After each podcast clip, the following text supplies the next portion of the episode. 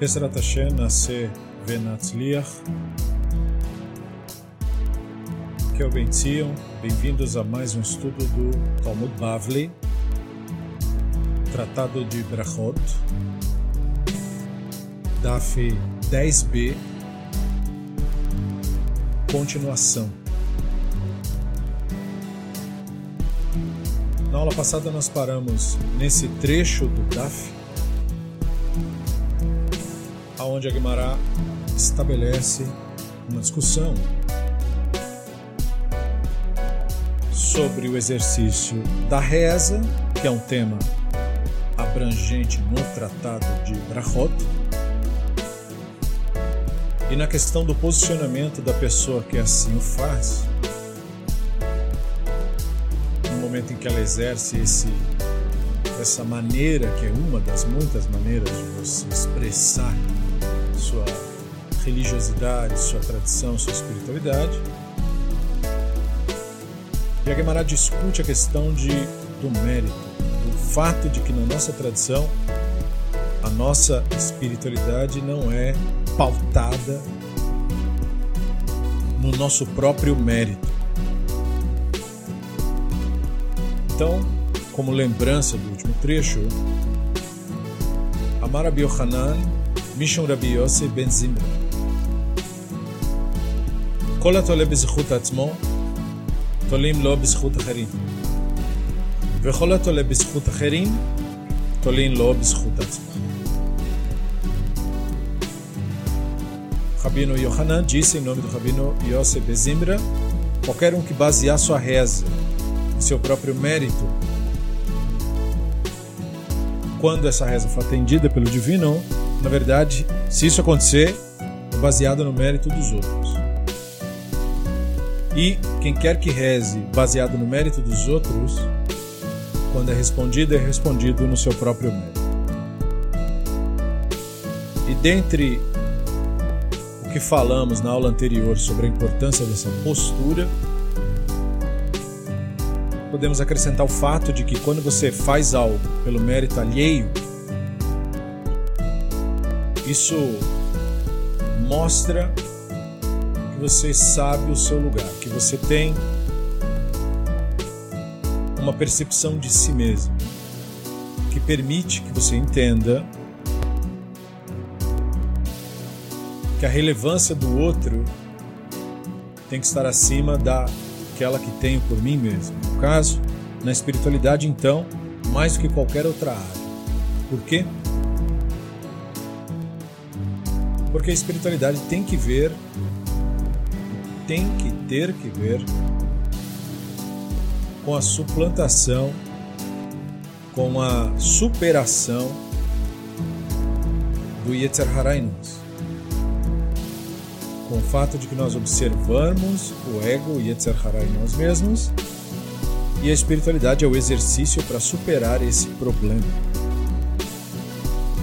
Que é uma característica da natureza humana, um método de sobrevivência do ser humano durante milhares de anos, mas que se tornou doentio suplantou a nossa capacidade de observar a realidade conscientemente, lúcidos.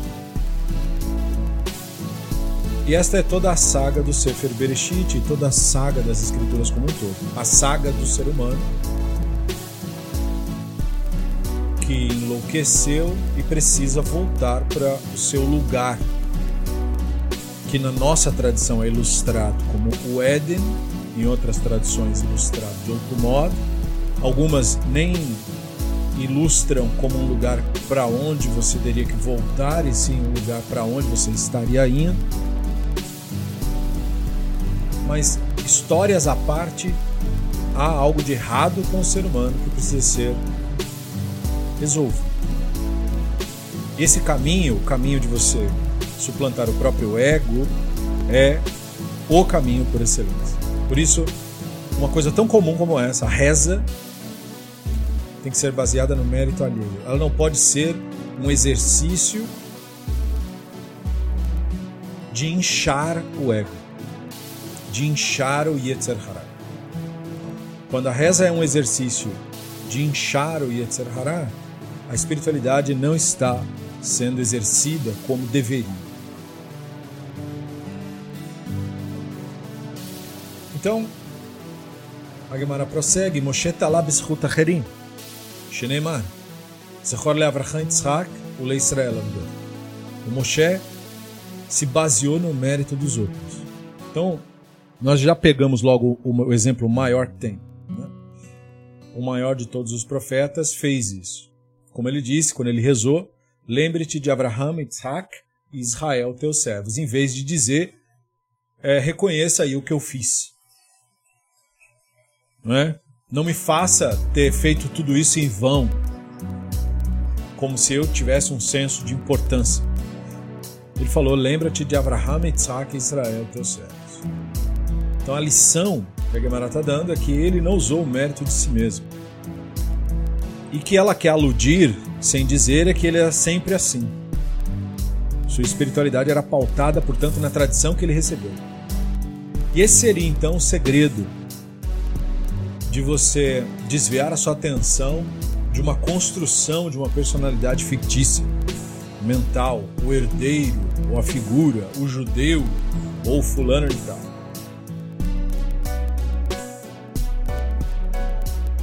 E aí o texto prossegue, Talulo b'zchut atzmo, shneimar vayomer leashmidam lulei Moshe, vchiro amad beperetz lefanav, lehashiv chamato vechamshchit. E aí quando ele foi respondido, ou seja, quando essa história foi contada mais tarde, foi contada como se a questão que tivesse sido resolvida foi resolvida por causa dele. Como está dito, e ele diz que os destruiria, se Moshe, seu escolhido, não tivesse estado perante ele, para desviar sua ira destrutiva. Então veja, como foi contado no Terrilim a história, foi Moshe que causou o benefício, mas na cena não é dito desse modo. Moshe pediu em nome do Abraham, Isaac e Israel que o povo de Israel fosse preservado. Mas é como se ele tivesse aumentado o próprio mérito. Então o paradoxo é esse. O meu mérito é o mérito do outro. E o mérito do outro é o meu mérito. Então o conceito do mérito, o mérito está na capacidade de suplantar o Yetzer. É nisso que está o mérito.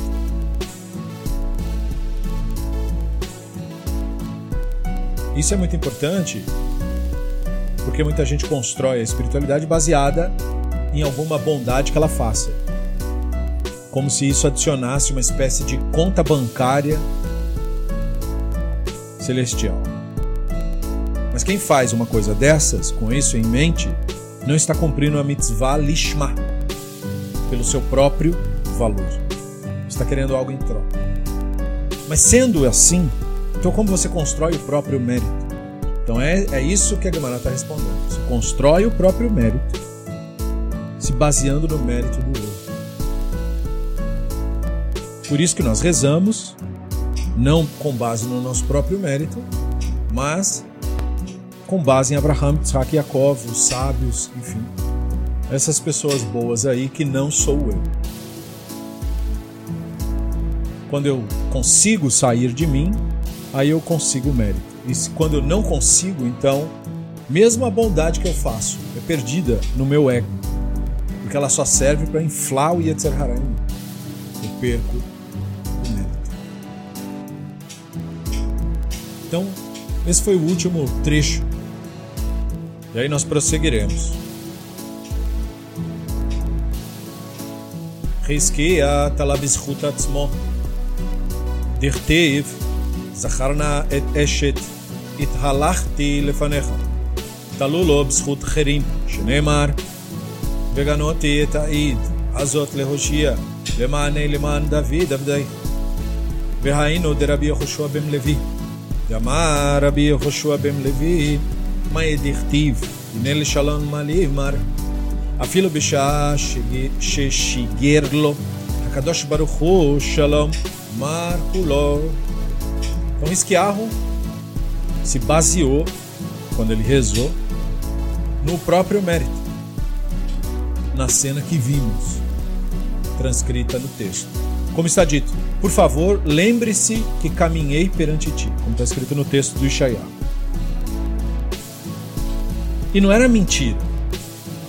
No caso de ele ter procurado seguir os caminhos tradicionais e tal. Até aí tudo bem. Porém, ele estava aquém do que a tradição reflete. Então, quando a divindade lhe respondeu, só respondeu baseado no mérito de outros.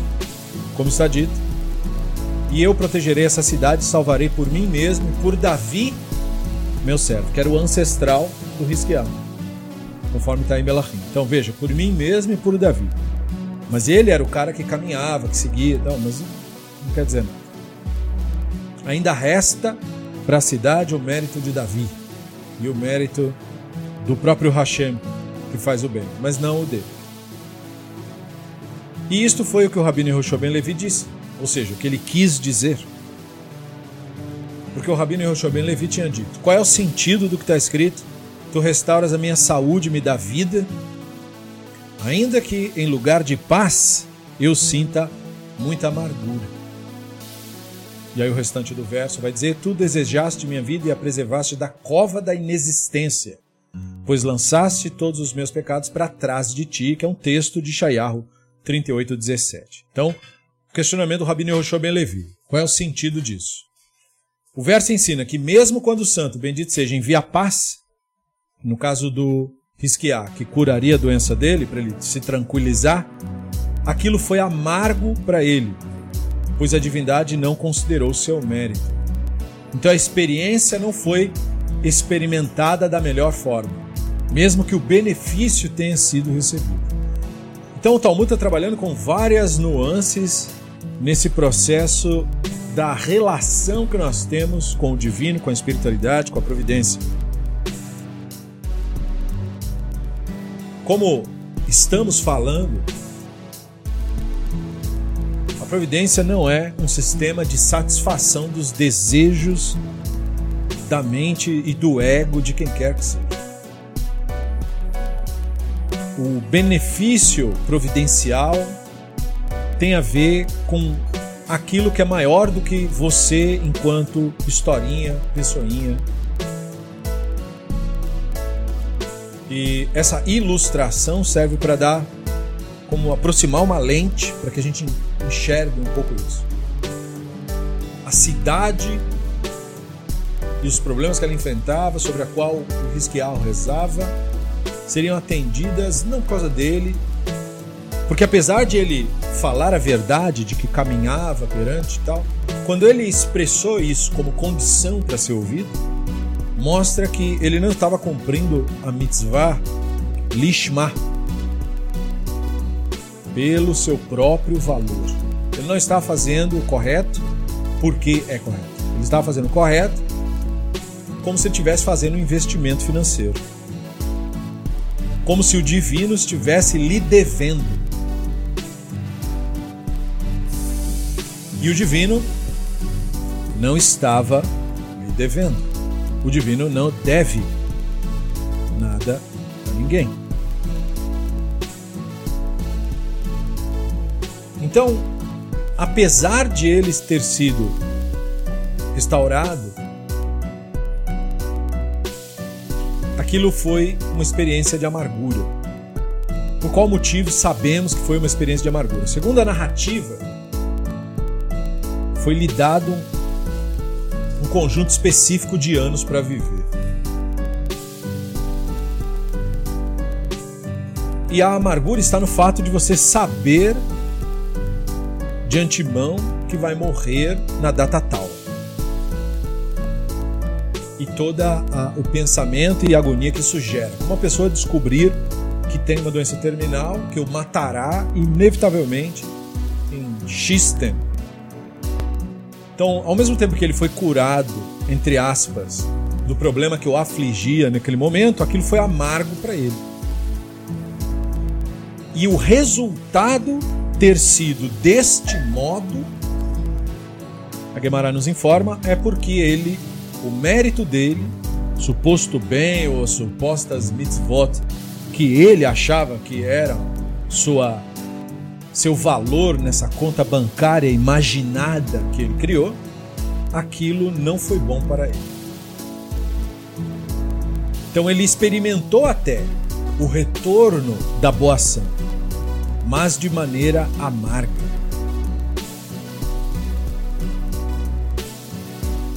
E qual o objetivo, agora olhando a coisa invertida do ponto de vista da espiritualidade? Por que então ele teria que experimentar a coisa de maneira amarga, não sendo considerado o seu mérito, por ter cumprido boas ações, mas não lishma, não pelo seu próprio valor. Porque a amargura quebra a narrativa egóica, mental que nós temos sobre nós mesmos. O sofrimento destrói as histórias que nós construímos sobre nós mesmos eles contradizem as teorias que nós inventamos contra nós mesmos. O sofrimento, portanto, afeta a narrativa egóica e nos dá a oportunidade, não garante que aconteça, mas nos dá a oportunidade de superar o Yetzer Hará. Por isso mesmo, tendo sido atendido em tese pelo mérito de Davi, pelo próprio Hashem, como o texto na, apresenta a narrativa, a experiência foi amarga. Isto é, havia ainda o que lapidar, o que melhorar e melhorar, lapidar a mentalidade o Yetzer Hará é um processo inevitavelmente doloroso, inevitavelmente amargo. É preciso passar por isso conscientemente. Mas ele não quis, então isso foi lhe colocado goela abaixo. Porque ou era isso ou era a morte. Ele não teve escolha. Então, ele até recebeu a paz, ou seja, ele recebeu a resposta que ele procurava. Se tranquilizou, mas aquilo foi amargo para ele. E o motivo de ter sido é esse. O mérito dele não foi levado em conta porque não havia. Toda boa ação que é feita com interesse não gera mérito. Mesmo que seja uma boa ação e toda boa ação gera um bom resultado, mas não gera mérito. Mérito só vem daquilo que eu faço sem nenhum interesse. Nenhum que seja, nenhum interesse, aspas, espiritual. Nenhum mesmo. Isso é mitzvah lishma, cumprir o mandamento pelo seu próprio valor.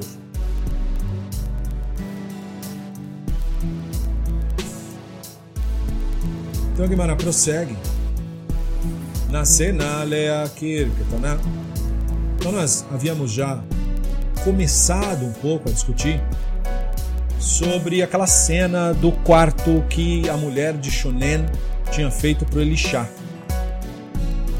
Aí a Guimara começa a discutir aquela cena lá, porque concluímos um, um raciocínio, mas aquele assunto ficou em aberto e agora nós voltamos para ele. A mulher de Shunen sugeriu para o marido lá no texto de Melachim Bet, por favor, vamos construir um pequeno quarto no terraço para ele.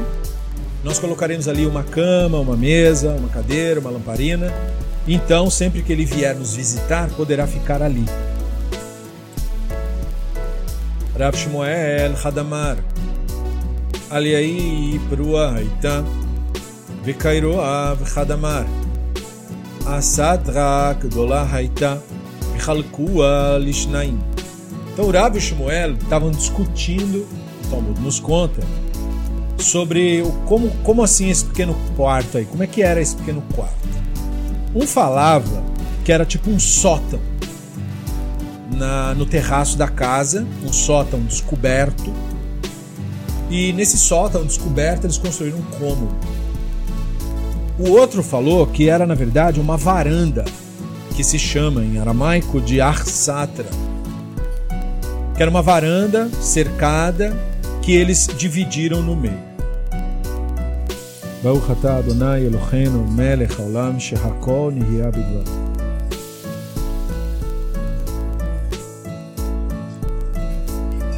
Aí a Gemara comenta. Bishlama amar dirtiv Kir, ela amar. Então a Gemara fala assim, tá, essa é a discussão. Considerando o que falou, que era uma varanda cercada, dividida no meio, faz sentido falar isso, entendendo que o termo muro consta no texto. O muro estaria então dividindo no meio. Mas, de acordo com o que falou, que era um sótão, então para que o termo muro? Guimarães está fazendo conosco aquilo que nós já vimos acontecer e que se repetirá ao longo do Talmud. A Guimarães está ensinando como fazer uma discussão no texto da Escritura. Especialmente nessa geração, mas em muitas, muitos espaços culturais em que as pessoas compartilham, as pessoas pensam de maneira binária. Na maioria dos casos. Existem assuntos que ou é ou não é aquilo. Por exemplo, quando você discute a realidade de alguma coisa. Ou é real, ou é verdade, ou não é. Quando você discute é, é, experiências subjetivas ou interpretações textuais, você tem mais de uma opção, dependendo do olhar que você está tendo. Então o Talmud está dizendo, quando você discute texto das escrituras, você não parte do pressuposto, quando tem duas opiniões distintas sobre a Bíblia hebraica, que uma está certa e a outra não está. Você não parte desse pressuposto. Você parte do pressuposto de que você tem olhares distintos que estão, na verdade, falando a mesma coisa sobre uma ótica diferente. Então, por isso que a Gemara está dizendo, eles estavam interpretando diferente. E aí ela começa a analisar qual é a consequência da interpretação de um na visão do outro e vice-versa. Por isso a pergunta: considerando o que considera, o que diz que é uma varanda, ele disse isso considerando que tem a palavra kir no texto, que é o muro que divide essa tal dessa varanda que ele imaginou. Mas eu quero também saber, porque o outro que pensa diferente também viu a mesma palavra. Então eu quero saber na opinião do outro que, que ele achou dessa palavra e por que ele chegou a uma conclusão diferente lendo a mesma palavra. Então eu não pressuponho que esse está certo porque esse foi fácil para que eu entendesse e o outro não. Eu quero saber como o outro raciocinou. O que o levou a pensar de maneira distinta. E aí eu vou conferir, tendo essas novas informações, quem tem razão e quem não tem, e se é que isso vai se aplicar. Então isso é, é uma maneira de ensinar a pensar, ensinar a raciocinar.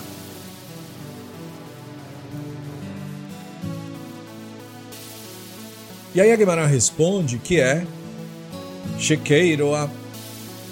A Guimarães responde então que o que disse que tinha sótão, ele interpreta o termo kir não como muro, como outro, mas no sentido de que eles fizeram kirui, porque também é o mesmo termo para sótão. E aí a Gamara diz assim, tá, ok, Bishlama, alemã de amar Elia, Taino tá Dirtiv, Eliat, El alemã de amar Sadra, Maelia. Então, tá, por outro lado, então, considerando o que diz que era só, esse agora que falou que Kira é Kirui, faz sentido então que ele tenha chegado a essa conclusão, porque a palavra-chave para ele do verso não é o Kir, mas é a, a expressão Alilat. Ali, Alilat é uma coisa que sobe, é um quarto superior. Foi essa palavra que levou esse segundo a pensar que era um sótão. Mas se essa é a interpretação tá correta, e o outro que não considerou essa palavra como a palavra-chave, como ele interpreta essa palavra? Por que, que ele fala que é uma varanda cercada se o termo está apontando para um quarto superior? Então a Gemara responde: Maula Shebabatem Aquele que disse que era uma varanda cercada interpreta o termo lilat não como um quarto superior, como fez o primeiro caso, mas como o quarto especial, meulá. Como se diz hoje em hebraico moderno, quando uma coisa é muito legal, ou muito interessante, ou maravilhoso, você fala meulé. Dizer meulé. meulé. Então, a expressão bate. Meulá não quer dizer que era um quarto superior, mais um quarto especial, feito especialmente para o profeta.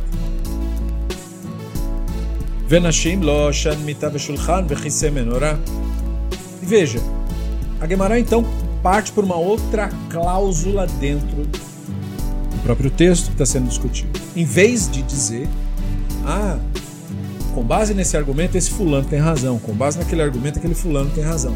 Não, no fundo eu não tenho como saber quem é que tem razão. Porque as duas, os dois pontos de vista cabem no texto, mas geram resultados completamente diferentes.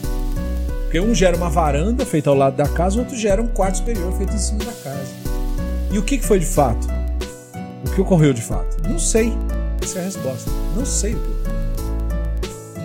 Eu tenho tendências para um lado ou para o outro. Preciso de mais informações.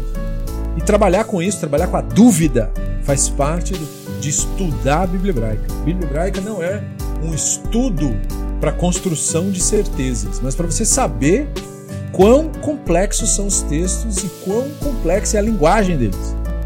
E em muitos momentos você não vai saber o que decidir e ficamos assim. Então a Gemara diz sobre isso que está sendo discutido. A mulher de Shunen também falou para o marido, quando ela estava falando de preparar provisões para o Elixá, ela disse a expressão: Nós colocaremos ali uma cama e uma mesa, uma cadeira e uma lamparina. Então, pensando nisso, a Gemara prossegue.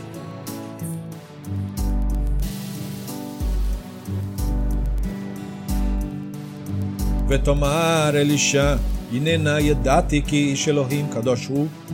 אמר רבי יוסי ברבי חנינא, מכאן שהאישה מכרת באורחים יותר מן האיש.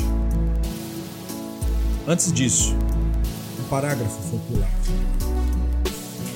אמר אביי, ויתם רבי יצחק, הרוצה להנות, יכנה כאלישע, שאינו רוצה להנות, אל יכנה. כשמואל הרמי, הרמתי, שנאמר ותשובתי ברמתם כי שן ביתו, ואמר רבי יוחנן מכל מקום שהלך שן ביתו עמו. Então a Baia deu um ensinamento, e alguns dizem, porque ouviram de outras fontes, que foi o Rabino Yitzhak que disse. E toda vez que nós estudamos algo, nós temos que procurar saber a fonte disso. Quem falou? Então, uns dizem que foi a Baia e outros dizem que foi o Rabino Yitzhak. Grande homem que procura desfrutar das contribuições daqueles que procuram lhe honrar, pode desfrutar dessas dádivas, como Elixá desfrutou das dádivas da mulher de Shunem.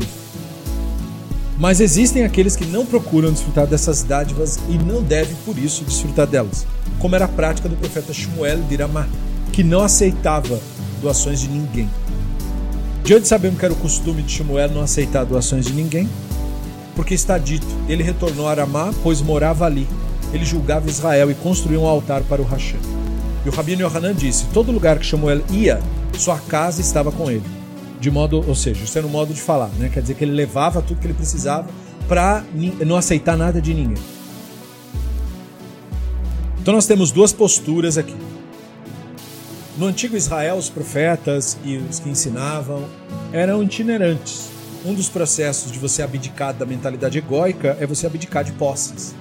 Isso é muito antigo, isso não é uma ordem secreta, nem é o caminho universal. Isso é simplesmente mais uma ferramenta para você se livrar do Yetzer Hará em você mesmo, do ego em você mesmo. O ego se apega a objetos, se apega a posses, se apega a status, se apega a nomes.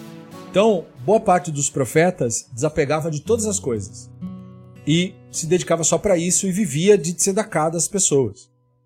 E é, eles se colocavam como uma espécie de medidor de como estava a espiritualidade do povo de Israel, porque espiritualidade é medida em ações, não em quantidade de vezes que a pessoa reza ou em quantidade de vezes que a pessoa faz nada. Se a pessoa tem atitudes de tzedakah, atitudes de justiça, então ela tem um contato com o divino. Por que nós sabemos disso? Não pelo que ela faz, mas pelo desapego ao, ao ego, ao Yetzer Hará. A falta do exercício da espiritualidade tem um resultado inevitável inevitável. É o apego a objetos, nomes e posses. Não tem como Não tem como uma pessoa ser muito apegada a posses e a nomes e a status e ao mesmo tempo ser uma pessoa espiritualmente elevada. Essas duas coisas são antagônicas, não funcionam juntas. Uma coisa necessariamente anula a outra. Então o profeta, aquele que vinha para a escola de profetas, isto lhe era imposto. Esse é o caminho que nós seguimos. Se você quiser, é assim que é. Você não é obrigado. Ninguém era obrigado a ser profeta. Mas se você quiser, larga tudo. Isso era muito fácil para algumas pessoas que tinham esse tipo de background, como Elixá. O Elixá não era de família rica. Então, era fácil. Mas outros profetas fizeram isso com maior dificuldade. Por exemplo, Ishaiyahu. Ishaiyahu era de ascendência real, inclusive. Mas ele também vivia como os demais profetas. Abdicou de tudo, 100%. Não possuía nada, não possuiu nada durante a vida toda dele. Abdicou de absolutamente tudo. Mas, como ele tinha um status, ele podia, por exemplo, entrar no palácio e sair a hora que ele quisesse. Porque ele era de família real.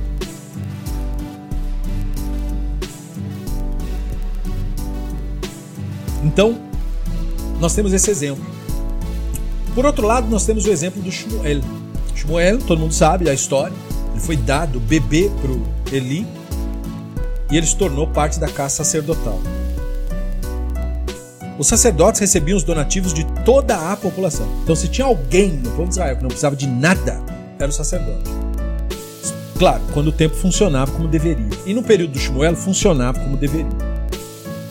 De modo tal que Shmuel não precisava de nada de ninguém. Então Shmuel representa a pessoa abastada.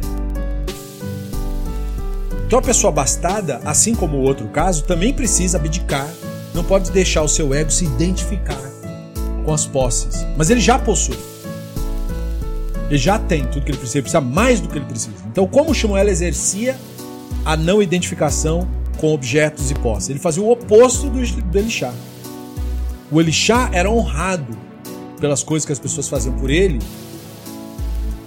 porque não faziam por ele enquanto pessoa, mas pelo que ele representava, pela sabedoria, pelo conhecimento, pelo Hashem. O Shmuel tinha mais do que precisava. Então o Shmuel não aceitava nada de ninguém e essa era a maneira de ele honrar a pessoa. A pessoa vinha fazer tzedakah para ele, nem comer um pão, eu quero te fazer algo para comer. Ele dizia: Não, não como nada da sua mão. Tudo que você faz, você já faz por mim. Você, já, você não vai no templo, você não leva a sua oferta. Então, eu usufruo daquilo lá. Então você não precisa fazer nada por mim. Eu já tenho tudo que eu preciso e muito mais. Então, nem dormir na casa de ninguém ele não dormia, nem comer na mesa de ninguém ele não comia. Pelo contrário, ele convidava pessoas para comer na mesa dele e para ir ter com ele. Então, são duas posturas absolutamente distintas mas que estão adequadas para a situação de cada um. Quem tem mais do que precisa não pode aceitar nada de ninguém, não recebe de tzedakah, faz tzedakah. E quem tem menos do que precisa deve receber e não fazer. Então são duas opções, são duas características que se viu e essas duas características que Guimarães coloca como paralelas uma à outra. Não esse é melhor, aquele é pior, não, não tem melhor nem pior. O objetivo da espiritualidade é você saber superar o Yetzer Hará, o ego em você. Então quem tem muito não pode ser um acumulador. Mais, mais e mais e mais e mais. Tem que falar basta, tem que falar chega, tem que falar não. E quem tem menos, não tem com isso com se apegar, também não pode sair no desespero da busca. Tem que deixar as coisas acontecerem como são. É, Guimarães prossegue. Agora sim. Vai tomar Elixá. E Nená e Eldate que Ish Elohim Kadoshu. Amarabi Yosei Berabi Hanina. Kan Shehaisha Mikeret Beorchim Yoter Minaish. Então, sobre a mulher de Shunem, ainda, né? Do Sefer Melachim. Ela disse ao marido: Posso ver que este homem é sagrado de Elohim. O Elixá, no caso. Sempre que ele passa nessa cidade, ela falou: Posso ver que ele é assim. Aí o Rabino Yosef, filho do Rabino Hanina, disse: Disso disso, do fato da mulher ter percebido a grandeza do profeta antes do marido, porque o texto só está destacando isso. Texto fez questão de destacar que quem percebeu aqui do chá foi ela, não foi o marido dela. a mulher reconhece, aí ele falou, ele ensinou, a mulher reconhece o caráter dos convidados mais que o homem.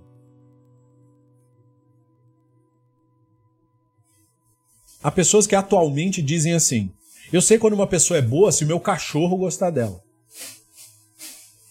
Quando o meu cachorro não gosta de alguém, aquela pessoa é má. Então, o Talmud discorda dessa observação. Não é o cachorro, não. É o ser humano que determina isso. E no caso, a mulher que determina. A esposa sabe disso. E aí a Gemara diz: Kadosh o Menani Edat, Rav Shmuel Hadamar, Shelo Ra'ata, Zefut Oved ala Shulchano, Vechadamar, Sadim al Pishtam, Yitzia Minimtato, Velo Ra'ata, Krei Alav. Aí a Gemara nota essa frase peculiar que a mulher falou, né? Ele é sagrado, ele é kadosh, ele é distinto, ele é separado. Aí a Gemara pergunta, mas como é que ela sabia disso? Sagrado não é uma coisa que dá para enxergar. O que ela quis dizer com isso? Tem que sempre querer dizer com alguma ação. Ninguém é sagrado porque gosta do outro. Ah, eu gosto muito daquela pessoa. Por isso ele é uma pessoa sagrada. Ah, ele é uma pessoa tão legal, então ele é sagrado. Não, não tem que ver com isso. Tem que ver com coisas reais, com atitudes reais. Então, a Guimarães está fazendo uma pergunta super pertinente. Ele é sagrado. Tá, mas o que isso quer dizer na prática? O Urav e o Shmuel discutiram sobre esse assunto e cada um deles tinha uma visão. Um dizia que ela diz que ele é sagrado porque ela nunca viu uma mosca sequer sobrevoar sua mesa. O outro disse que ela falou que ele era sagrado porque ela estirou o lençol branco na cama dele para ele poder dormir. Quando ela foi lavar, não havia nenhuma mancha seminal no lençol. Então são duas características importantes da prática que estão sendo levadas em conta aqui. Primeira, o exercício de higiene exemplar. Nenhuma mosca. Mosca é atraída pelo quê? Restos. Né? Falta de cuidados, falta de zelo, falta de limpeza. Que do chá tem que ver com limpeza, santidade, tem que ver com atitudes corretas, disciplinadas tem que ver com isso que é do chá. O templo tinha que ser limpo. Os sacerdotes não podiam fazer nada sem se lavar, sem cuidar das coisas com zelo. Tem que ver com zelo, santidade. Mas uma outra característica da santidade é você ter, principalmente se você está nessa posição como ele está, você ter controle mesmo dos teus instintos. Uma pessoa para ter para ser uma pessoa kadosh ou ter que duchar, não dá para ser como um bicho. Não tem como. Escravo dos instintos, escravo do momento. Comportamento na, em todas as áreas tem que refletir isso. Todo mundo tem seus momentos. Mas quando esse profeta estava ali naquela residência, ele estava sozinho. Então, ele tem que estar focado, centrado, para que ele realmente reflita Kedusha. Não misture as coisas, não cede ao Yetzer Hará. Focado no momento presente. Então, essas duas características apontadas pelo Rav Shmuel são duas características, dentre outras, sobre o conceito de Kedushá no comportamento, naquilo que era esperado de um Kohen, naquilo que era esperado de alguém que diz que fala em nome do divino. Então não basta dizer, não basta ser uma pessoa legal, não basta saber tocar instrumento, não basta sorrir bonito, não basta ser parte da seita tal e tal e tal. Tem que se refletir em atitudes concretas.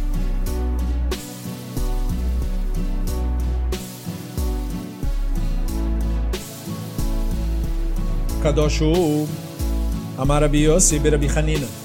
Kadoshu Mishartoinu Kadoshu. חנינא, קדוש הוא משרתו אינו קדוש, שנאמר ויגש גיחזי לחדפה. אמר רבי יוסי ברבי חנינא, שחזה בחוד היפה.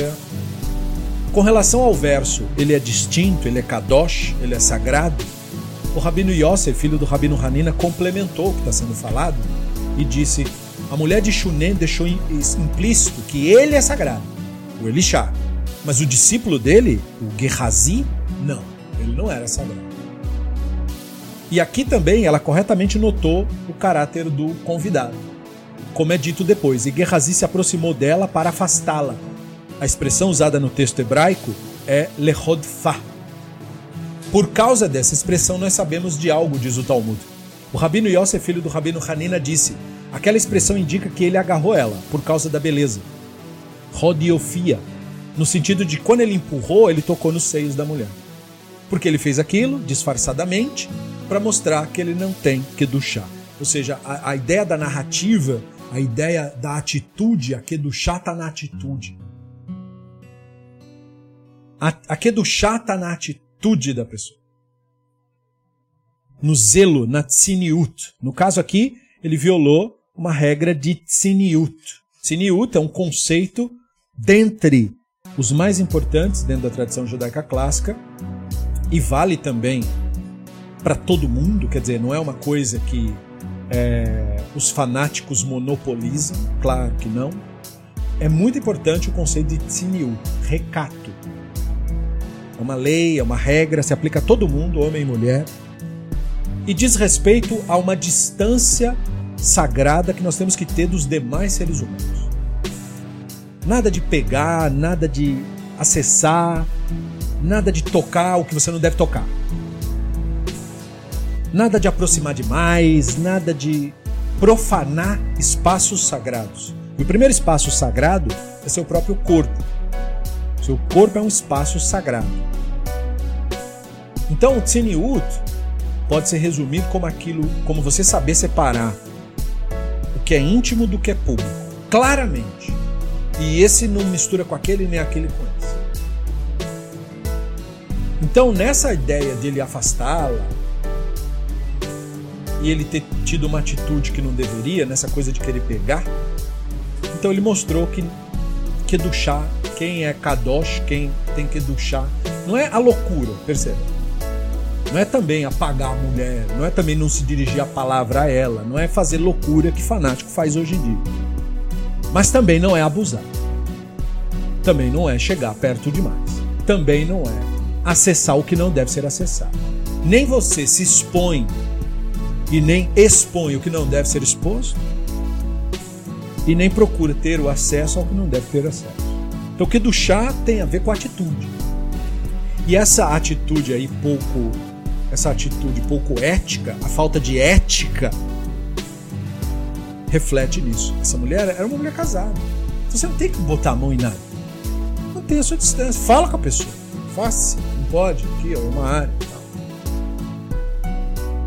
Essa, essa distância respeitosa é o que indica que a pessoa tem uma atitude que o caracteriza ou não como alguém a quem se atribui que é. Então, Veja, discípulo do profeta. Não é qualquer um, não é um ignorante, é um cara que é discípulo dele. Ele não tinha essa atitude, então ele não era Kadosh. Kadosh é uma outra coisa. Então um cara desse reza, o, o divino não tem nada com isso. Ah, mas eu estudo, mas eu sigo a religião, mas e daí? É na atitude, não é na conversa fiada. Todo mundo sabe qual foi o final do Gehazi, né? Gehazi se deu mal com essa história de querer profanar as coisas, porque ele meio que abusava. O que a Guimarães está mostrando é que não era só aquela cena que está lá na Bíblia hebraica, de que ele tomou uma atitude que não deveria tomar pegando os presentes lá que o cara trouxe para ele. Aquilo ali é o extremo. Mas ele já tinha atitudes assim. Tava meio abusando, tá abusando do Hashem, tá mexendo com coisa sagrada, tá abusando. Tá abusando. Isso aí não vai dar certo isso daí. Para com isso ele não parou. Né? Então o resultado foi ruim. Então aqui a Guimarães está nos dando um pouco mais. Só para que entendamos que aquilo não foi, ah, mas que coisa dura. Não, ele já abusava já. Já ele estava tá, forçando a mão já. Fazia tempo. Na verdade, o Hashem é mesmo Ere Rapai, tardio em irar-se. Tardio, tardio. Porque ele era discípulo, ele estava aprendendo, toma juízo, Guerrazi. Não é assim, Guerrazi. Respeita, Guerrazi. sei o quê. O resultado foi aquele. עובד עלינו תמיד, אמר רבי יוסף ברבי חנינא, משום רבי אליעזר בן יעקב, כל המארח תלמיד חכם בתוך ביתו, מחניכו מכנסיו, e aí, continuando a análise sobre a frase que diz no versículo: Posso ver que esse homem é um sagrado de Elohim, que sempre que passa em nossa cidade, ela via isso sempre que ele passava lá. Aí o Rabino Yosef, filho do Rabino Hanina, aproveitando que está comentando coisas, falou em nome do Rabino Eliezer Ben Yaakov, que teria dito: Deste verso concluímos que aquele que sustenta um estudioso de Torá em sua casa permite que ele desfrute das suas posses, ou seja, uma pessoa que tem condições de fazer isso, o verso atribui a ele o mérito tal como se ele ofertasse no templo todo dia, que a oferta diária do templo chama Tamid como está escrito, ele sempre passa. Ou seja, essa atitude dela de receber o Guerrazi, olha, aqui vai ter sempre comida para você, você sempre pode dormir aqui quando você quiser. O Guerrazi não, o Elixá, né? O Guerrazi vinha de, por tabela. Mas ela, essa atitude dela sempre recebeu o Elixá. Olha, Elixá, tá aqui essa mitzvah, né? Tem essa tzedakah aqui. Toda vez que você vier aqui. E ela quis fazer de um jeito que ele nem sentisse que aquilo fosse tzedakah. Do tipo assim, esse espaço é para você, é seu. Sinta como seu. É parte, nós fizemos uma. para você não achar assim, ah, tô indo lá na casa deles. Não, essa casa é sua. Essa parte aqui, ó, é seu cômodo. Sinta-se em casa. Né? Já fiz até uma entrada para você. Quando você chegar, pode entrar na sua porta. É sua casa aqui na, no, no, na nossa cidade. Então, aquela atitude dela era como fazer uma oferta de tamid, que era chamada oferta diária do templo. Mas veja então o que, que ela quer, o que, que a Gemara quer dizer, né? Ela comparou o profeta Gehazi a um Talmid Raham, ou seja, um estudioso integral dedicado de Torá. Talmid Raham, portanto, não é um apelido que se dá para alguém que lê muito, ou que diz que lê muito, nem que, que lê qualquer coisa, mas alguém especificamente dedicado para estudar Torá e propagar o conhecimento da Torá isso é Talmid Raham. Talmid Raham, discípulo dos sábios. Não é um sábio, é um discípulo dos sábios. Ninguém é sábio. Somos todos discípulos dos sábios. Quem diz que é sábio, sobre quem se diga que é sábio, não é sábio. Sabedoria não está nisso.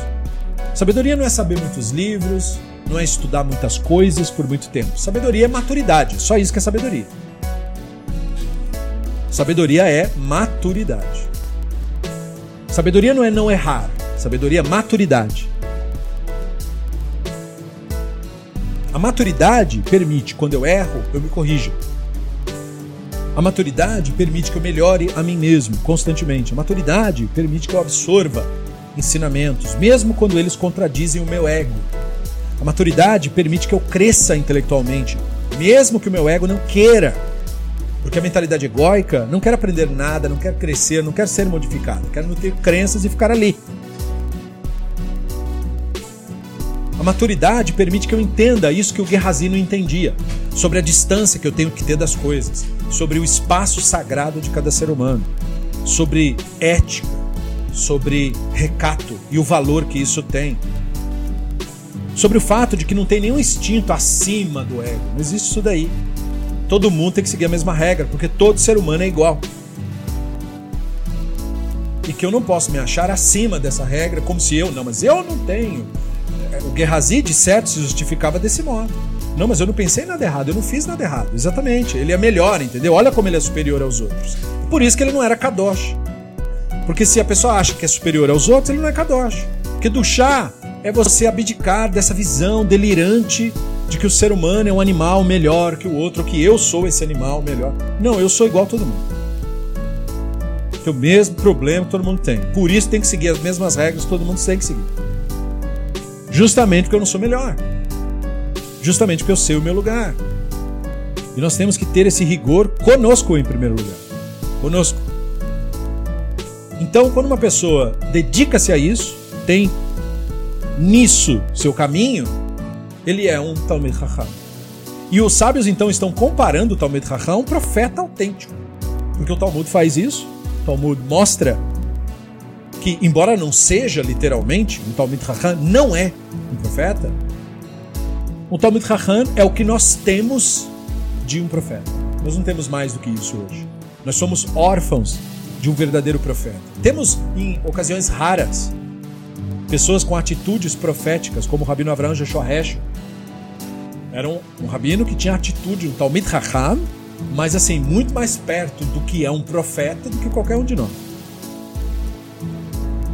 Mas não era também um profeta. Mas estava muito mais perto do que um profeta é do que todos juntos. Porque um profeta não é um religioso, não é membro de nenhuma seita.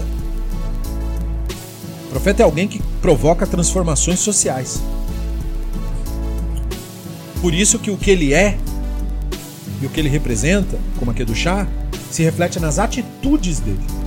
Veja, ele não é Kadosh porque ele decorou o livro de cor. Isso é estupidez. O computador decora livro. Ele não é Kadosh porque ele fala várias línguas. Isso é bobagem. Ele é Kadosh porque ele tem atitudes assim.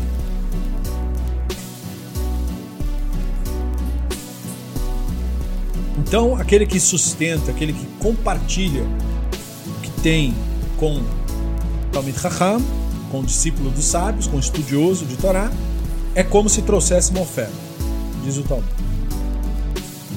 Amar, Rabbi Yosef Berabi Hanina, Mishom Berabi Eliezer, Ben Yaakov, Aliamod Adam Bamakom Gvoa, Veit Palel, Ela Bamakom Namuch, Veit Palel, Sheneimar, Mimamakim Karati Hashem.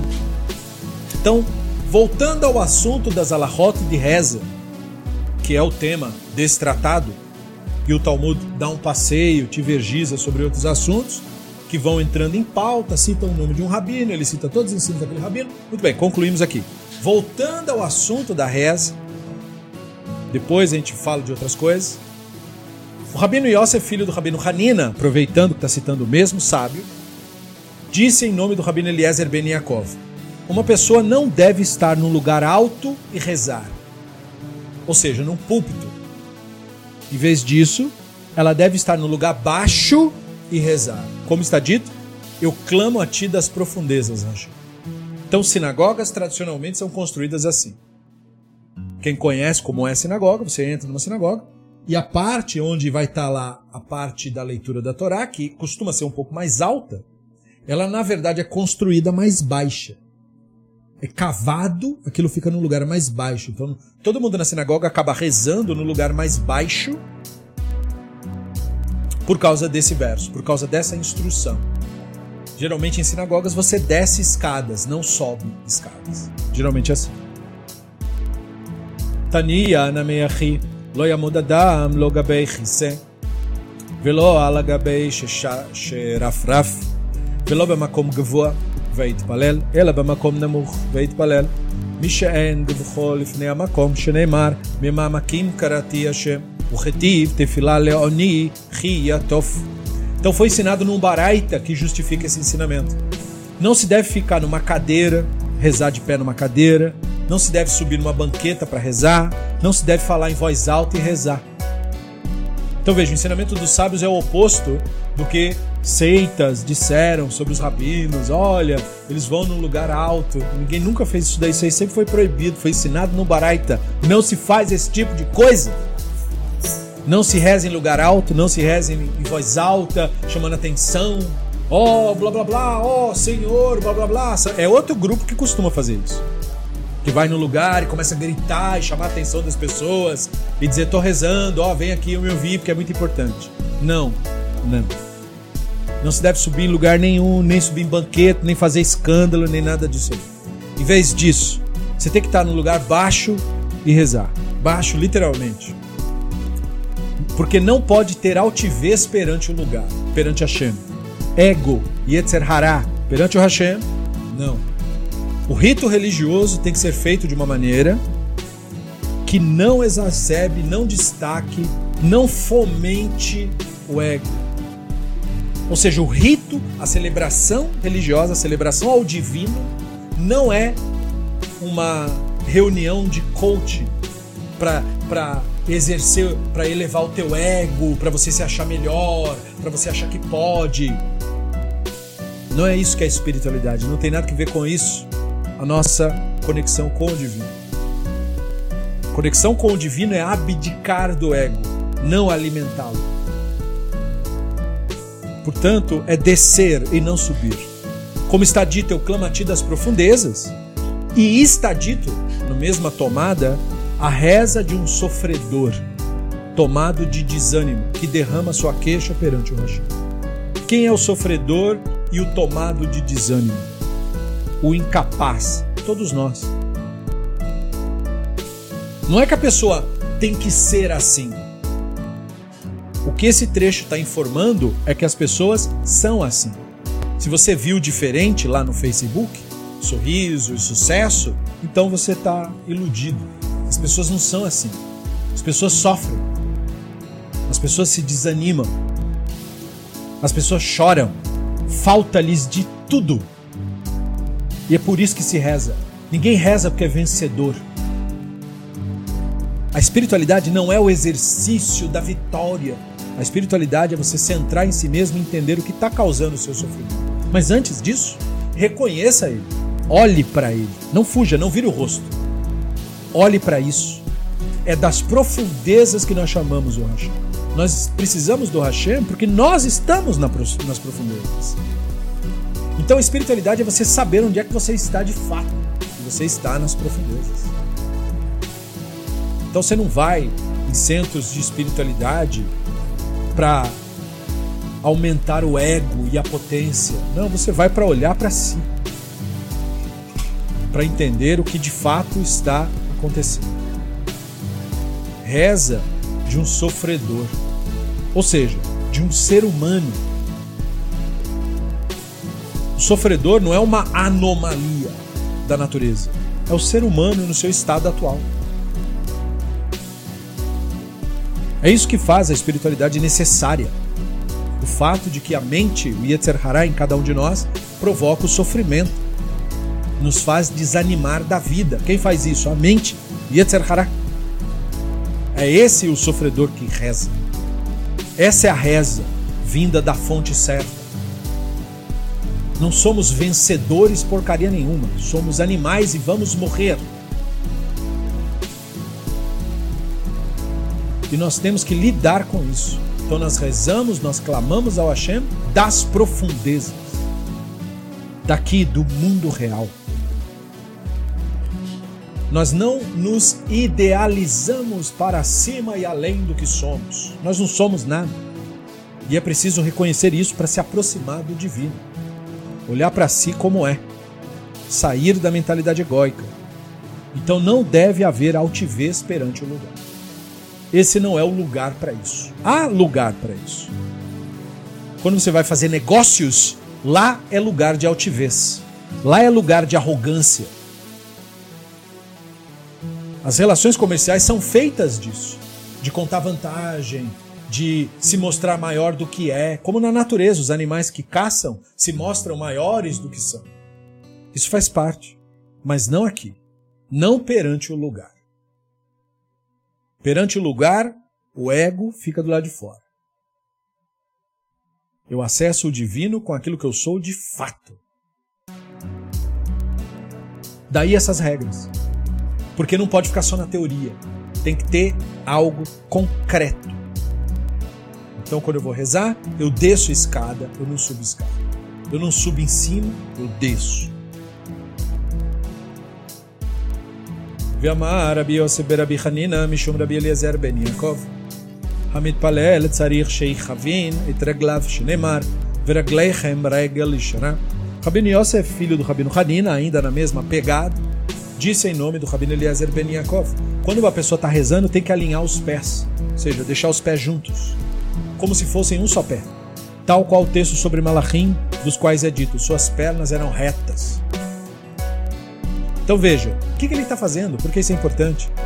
Não, ele está mostrando como a nossa tradição constrói os ritos, como os rabinos do Talmud constroem os ritos. Eles constroem assim: tem uma indicação, mas eu não quero aquilo, eu quero saber como a coisa é, eu quero praticar, eu quero o exercício do negócio.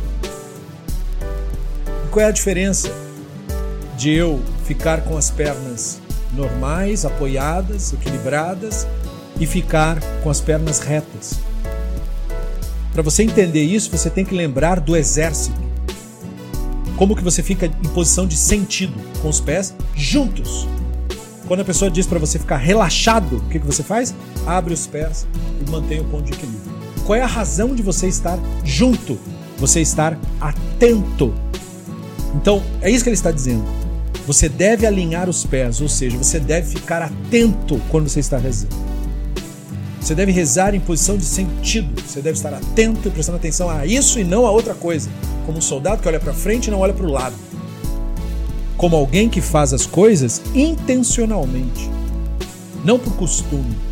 Intencionalmente. Você só consegue lidar com Yetzer Hará intencionalmente. Você só consegue observar o ego em você mesmo intencionalmente, querendo fazer isso. Não pode deixar solto. Deixar solto não acontece. Tem que ser intencional. Da mesma forma, então, a espiritualidade do chá, porque o profeta conseguia, não é um conseguir, não é um esforço, é prestar atenção. As atitudes corretas são as atitudes que nós prestamos atenção, focamos naquilo ali, não nos distraímos. É assim que nós conseguimos exercer a espiritualidade, com atenção. Por isso, essa regra. Porque toda regra tem que refletir numa atitude.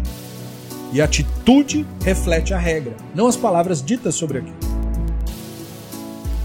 ואמר רבי יצחק, אמר רבי יוחנן, ואמר רבי יוסף ברבי חנינא, משום רבי אליעזר בן יעקב, מה דכתיב לא תאכלו על אדם, לא תאכלו קודם שמתפללו על דינכם. Então, Rabino Itzhak, complementando esse mesmo assunto, do foco, da atenção, disse que o Rabino Yohanan e o Rabino Yosef, filho de Hanina, tinham dito em nome do Rabino Eliezer Ben Yaakov ainda. Todos esses ensinos são dele. Qual é o sentido do que está escrito? Vocês não comerão sangue. Está escrito lá em Vaikra. Sentido. Eu sei o que o texto falou. Não come sangue. O que quer dizer? Não come sangue. É isso que quer dizer. O que ele está perguntando é qual o sentido disso? Para onde isso aponta? Para que atitude isso aponta? A resposta: não se pode comer antes de rezar pelo teu sangue. Quer rezar pelo sangue? Fazer brahá. Rezar pelo sangue, rezar pela vida, agradecer ao Hashem pela experiência tida. O que, que é isso de novo? Mesma coisa dita antes. Atitude de atenção. Vou fazer com atenção, foco nisso aqui. Não pode ficar só na teoria. Eu agradeço, eu tenho gratidão no meu coração. Não quero a do seu coração, eu quero escutar. A do seu coração eu não sei. Não cabe a mim isso daí. Mesma coisa nas relações que nós temos com as pessoas.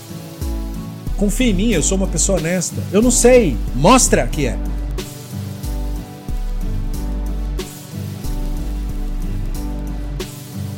Da mesma forma em relação ao divino. Ah, eu acredito. Tanto faz. Qual é o ato?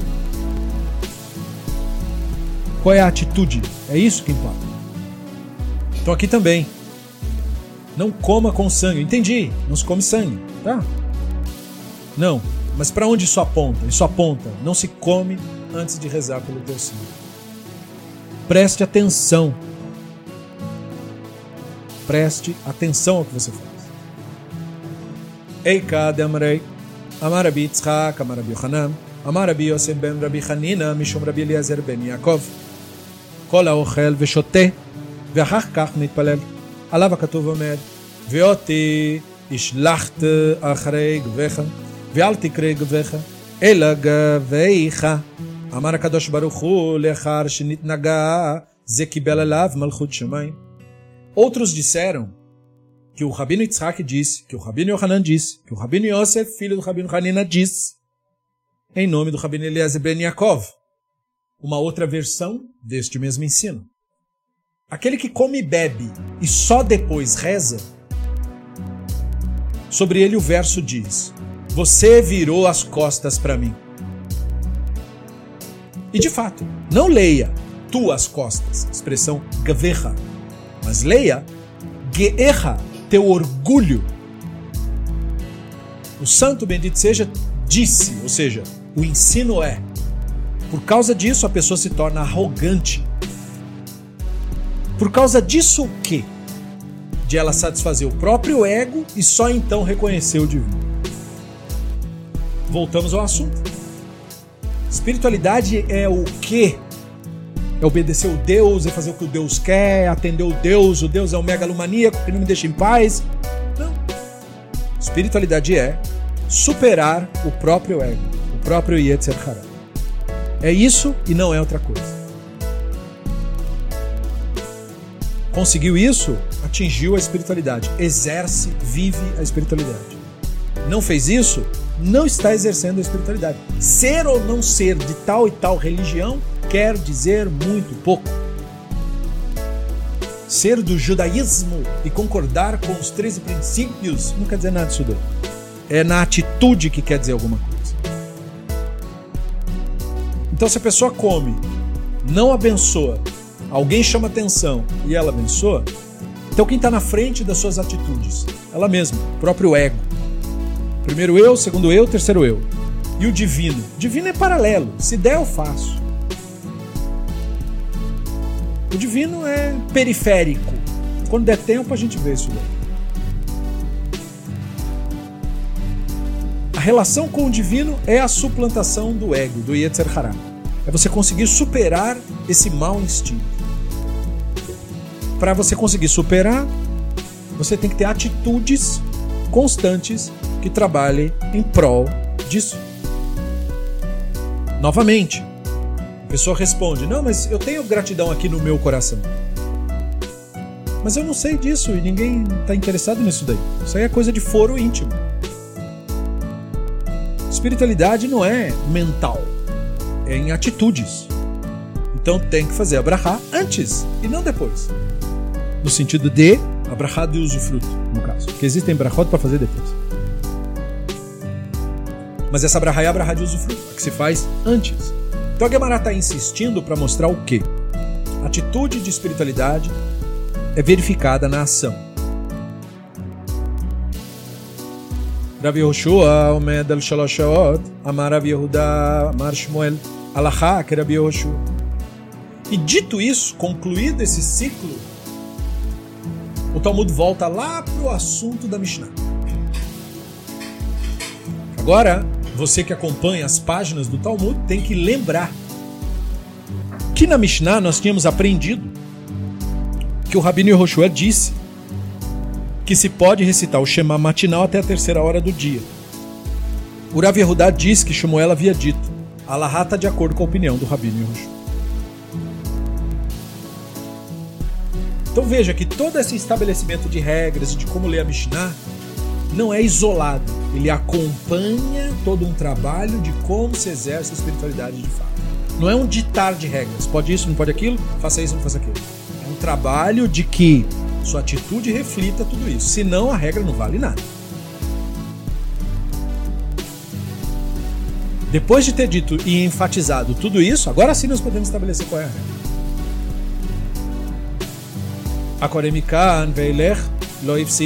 E aí nós aprendemos na Mishnah que quem recita o Shema daquele tempo em diante, primeira hora do dia, quer dizer a primeira hora em que se vê a abóbada do sol. Dali conta uma hora. Então, primeira hora do dia. Então, se o sol amanhecer às sete, às sete, na verdade, é uma. Hora um. Das sete às oito, hora um. Das oito às nove, hora dois. Das nove às dez, hora três. Quem recita o Shema daquele tempo em diante, nada perde, a Gemara falou, apesar de não cumprir o gesto né? Nesse gesto, a, a, a mitzvah de recitar o Shema no tempo adequado, ele é considerado um leitor de Torá. E, e ser considerado um leitor de Torá não é algo ruim. Amarav Rizda, Amarav Ukva, Bilvad Sheloyomar Yotzeror. Com relação a esta regra, a esta regra específica, o Rav Rizda disse que o Rav Mar Ukva falou. Essa regra apenas se aplica no caso de quem não recita Yotzer Or. Tem uma reza que nós fazemos. Yotzer Or Vorechosher. Shalom Voretakor. Aquele que forma a luz ou o restante das bênçãos do Shema, que fazem parte da mitzvah, da recitação do Shema matinal, após a terceira hora. Por quê? Porque isso não se aplica mais. Porque existe uma regra dos sábios de não falar palavras vãs, não tomar o nome do divino em vão. E uma das coisas que faz tomar o nome do divino em vão é fazer rezas e bênçãos quando não é para fazer isso, como fazer rezas de Shabat quando não é Shabat. מיטיב הקורא מכאן ואילך לא הפסיד כאדם שהוא קורא בתורה, אבל מברך הוא שתיים לפניך ואחד לאחריך. Tuyuvta de Rav Hizda Tuyuvta. Então a Gemara faz uma objeção do Rav Hizda baseado no Baraita, num outro ensino tradicional. Aquele que recita o Shema daquele tempo em diante nada perde, foi falado, porque ele é considerado como quem lê a Torá. Só que ele recitou duas bênçãos anteriormente e uma bênção posteriormente, porque assim que faz Shema. Shema, você diz duas bênçãos anteriores, faz o Shema, depois uma bênção posterior. Mas isso não contradiz a declaração do próprio Rav Hizda numa outra, num outro ensinamento? E aí a Gemara diz, de fato, a refutação da declaração do Rav Hizda é uma refutação conclusiva. A opinião do Rav Hizda é rejeitada pelo Barat. Porque se tem bênçãos anteriores e posteriores, então como que a pessoa que recita nada perde? Ele fez brachot que não era para fazer? Eikan de amarei, amarav Hizda, amarav ukva. Maei lo efsid. שלא הפסיד ברכות. עניין המייחי הקורא מכאן ואילך לא הפסיד כאדם שקורא בתורה, אבל מברך הוא שתיים לפניך ואחד לאחריך. Bom, alguns dizem que o Rav Hizda disse que o Mar Ukva tinha ensinado o contrário. Qual seria o sentido da frase nada perde que está na Mishnah? Isso implicaria que quem recita o Shema após a terceira hora do dia não perde a oportunidade de recitar as bênçãos, que seria permitido recitá-las, portanto.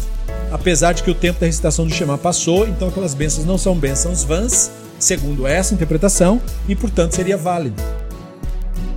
E que também foi ensinado no Baraita. Quem recitar o Shema após esse tempo, nada perde. Então Shema ali é Shema mesmo, tudo, com as bênçãos. E é considerado alguém que lê a Torá, incluindo as bênçãos mas ele recita as duas bênçãos anteriores e uma posteriormente, conforme a regra. Então, quando fala que é considerado como quem lê a Torá, não podemos confundir isso como se fosse só o texto do Shema, que é o texto que está na Torá. As bênçãos não estão na Torá. Não importa. Aquilo tudo é considerado um monobloco. Amarabiri mani gadola kore kriyat shema beonatan mioter miosek batorá. Mid takanei הקורא מכאן ואילך לא הפסיד כאדם קורא בתורה, מכלל קורא ou veonatam adif. Agora, com relação à nossa Mishnah, o Rabino Mani disse o seguinte: bom, seja lá como for, maior é quem recita o Shema no tempo apropriado, ou seja, é melhor fazer isso, que aquele que se ocupa no estudo da Torá, no caso, conforme foi considerado. O cara leu o Shema fora do horário, é considerado como quem estuda a Torá. Então, é melhor recitar o Shema no horário do que estudar a Torá. E para corroborar isso, ele diz que foi ensinado numa Mishnah. Quem recita o Shema após o tempo, a Mishnah diz que nada perde. É considerado como quem lê a Torá. Então a gente pode deduzir que se quem recita o Shema no tempo, se quem recita fora do tempo nada perde, quem recita no tempo ainda ganha. Então ele está usando só um argumento lógico. Quem recita fora do tempo, nada perde. Mas quem recita no tempo, muito mais e além. Porque então ele tanto estuda a Torá depois, como ainda tem o mérito de recitação do Shema no horário correto. Matneim Beit Shammai Omrim Be'erev Kol Adam Yatev Veikra Uvavoker Shneimar Beshorvecha Uvekomecha Então agora nós entramos numa nova Mishnah nós concluímos a Mishnah aqui, iniciamos a discussão aqui na página 10b. Aquela primeira Mishnah está concluída na nossa última, nosso último ensino do Rabino Mani. E agora começamos a segunda Mishnah, e o Talmud é isso, discussões da Mishnah. E agora então a segunda Mishnah diz que Beit Shammai e Beit Hillel, que eram as duas principais escolas de pensamento do período do segundo tempo, né? nós temos é, Shemaya e Avtalion, Beit Shammai e Beit Hillel. É, o período do Zugot, chamado. O primeiro período dos rabinos. Antes dos Tanaim, tinha os Zugot. Depois vieram os Tanaim, depois os Amoraim e assim por diante. Então, Beit Shammai e Beit Hillel eram os dois líderes da geração, da época do Segundo Templo. E eles estavam discutindo, aquela época, dentre muitos assuntos, sobre a questão da recitação correta do Shema. Beit Shammai declarou que se deve recitar o Shema do modo indicado no texto em si. Portanto, no entardecer, cada um deve se reclinar de lado, como se fosse deitar num divã e recitar o Shema, observando o verso, quando te deitares. Ou seja, para Shammai, quando o verso diz, você vai falar dessas palavras, quando te deitares, não importa se você vai mesmo deitar ou não. O que importa é que você vai deitar, literalmente, e recitar o Shema deitado. E pela manhã se deve levantar e recitar o Shema, observando o verso, quando te levantares. Ou seja, não tem que ver se você acordou, tem que ver que se faz o Shema matinal de pé e se faz o Shema noturno deitado. Essa era a visão de Shammai. Como está dito, quando te deitares e quando te levantares. Essa era a leitura da escola de Shammai. O Beit Hillel Omrim, Kol Adam Kore Kedarko, Shenemar, Ubelechtech Baderech. Agora, Beit Hillel interpretava diferente o rito da leitura do Shema. Eles dizem, eles disseram, né? Beit Hillel é toda a escola de pensamento, não é só o sábio Hillel, né? Todos devem recitar o Shema como estiverem, ou seja, não precisa estar deitado nem de pé nem de nada. Na posição que for mais confortável para você. De dia ou de noite, tanto faz. Como está dito, quando andares pelo teu caminho.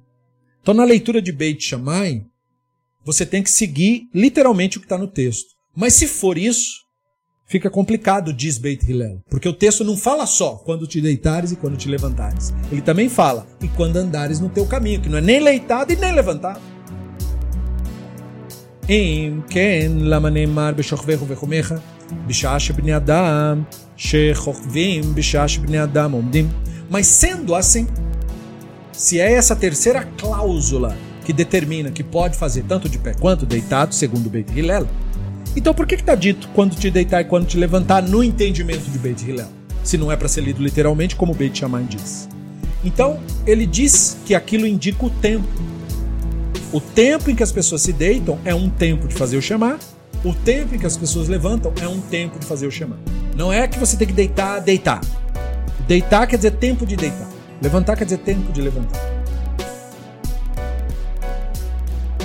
Amar habitar fon, anihaiti, babaderer, veiteti, likrokidrei, kidivrei, beitchamai, vesikanti, beatzmi, mipnei, alistem. Continuando a Mishnah sobre essa lahá, o Rabino Tarfon diz: Bom, uma vez eu estava vindo pela estrada e o Rabino Tarfon era discípulo da escola de Shammai ou melhor, da escola de Hillel, e ele foi seguir, ele concordou com a escola de Shammai. Ele estava vindo pela estrada e ele parou para se reclinar e restar o Shema, ou seja, ele deitou como se fosse no divã, provavelmente na carroça que ele estava. Ele fez isso obedecendo a regra conforme ensinada pela outra escola, que é a escola de Shammai. Apesar do Rabino Tarfon ser discípulo do Hillel, ele considerou cumprir o preceito como Shammai achou o argumento mais legal. Note por que, que a Gemara está falando isso, né? Por que, que a Mishnah está dizendo que o Rabino Tarfon se sentiu inclinado a obedecer Shammai, porque Shammai está sendo literalista e a maioria das pessoas tem essa tendência. Ah, mas é pensando bem, ficou mais mais literal no texto fazer como Beit Shammai disse.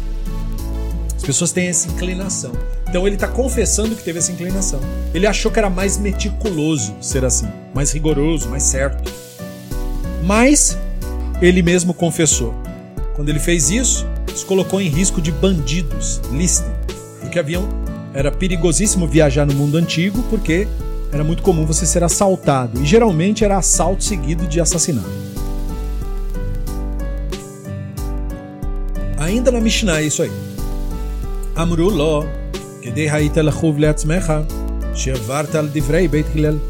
Então sábios disseram para ele, então, você mereceu estar nessa posição de ter corrido risco, né? Ou seja, se tivesse acontecido algo ruim, você provavelmente pagaria com a tua vida, porque você transgrediu a declaração de Beit Hillel. Você não podia ter feito isso. Né? Então, ou seja, nessa de querer ser meticuloso para seguir religião, a Mishnah diz: você não tem que se expor a nada, a risco. Religião, prática de tradição não é para isso. Não é para você querer ser melhor que os outros. Veja que nós estamos naquele velho assunto de que o exercício da espiritualidade não é para satisfação e aumentar o ego. Essa coisa de querer ser mais certo do que o outro é você querer satisfazer a mentalidade egóica. Não é que Shammai é mais certo que Hillel, nem Hillel mais certo que Shammai. Não se trata disso. Espiritualidade não se trata disso. Se trata de duas possíveis leituras textuais. Não importa o que se decida, o outro não está errado. Porque nós não estamos falando do mundo real. Quando nós estamos falando do mundo real, tem o certo e tem o errado. Tem o real e tem o fictício. Tem a verdade e tem a mentira. Tem o correto e tem o que não é correto. Mas quando nós estamos falando das escrituras e das práticas tradicionais, nós não estamos mais no mundo do certo e do errado rígido. Nós estamos no mundo do isso é possível e isso também é possível. Essa é uma possibilidade, aquela também é uma possibilidade. E nós, mesmo quando selecionamos essa possibilidade e temos que seguir ela, nós não dizemos que a nossa é a melhor que a outra. Então, nós temos que seguir Hilel. Mas isso não quer dizer que Shammai está incorreto. Então, ele tentou fazer o, o seguir o, o, ensino do Beit Shammai por uma questão de é, é melhor que o outro.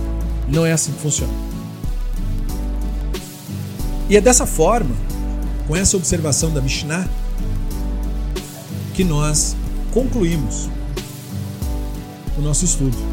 Na nossa próxima aula, na página 11A, nós vamos começar a Gemara, que discutirá essa Mishnah que acabamos de ler. O nosso estudo só é possível graças aos nossos colaboradores, cada um conforme pode, de boa vontade, voluntariamente, mantém o nosso projeto contínuo. Para mais estudos, começamos agora o estudo do Sefer Torah Minashamayim Be'aspaklare Shel Dorot, concluímos o Reason Above All, continuamos o Sefer Moreno Anivuchim, do Rambam, e prosseguiremos no Mishneh Torah. Né?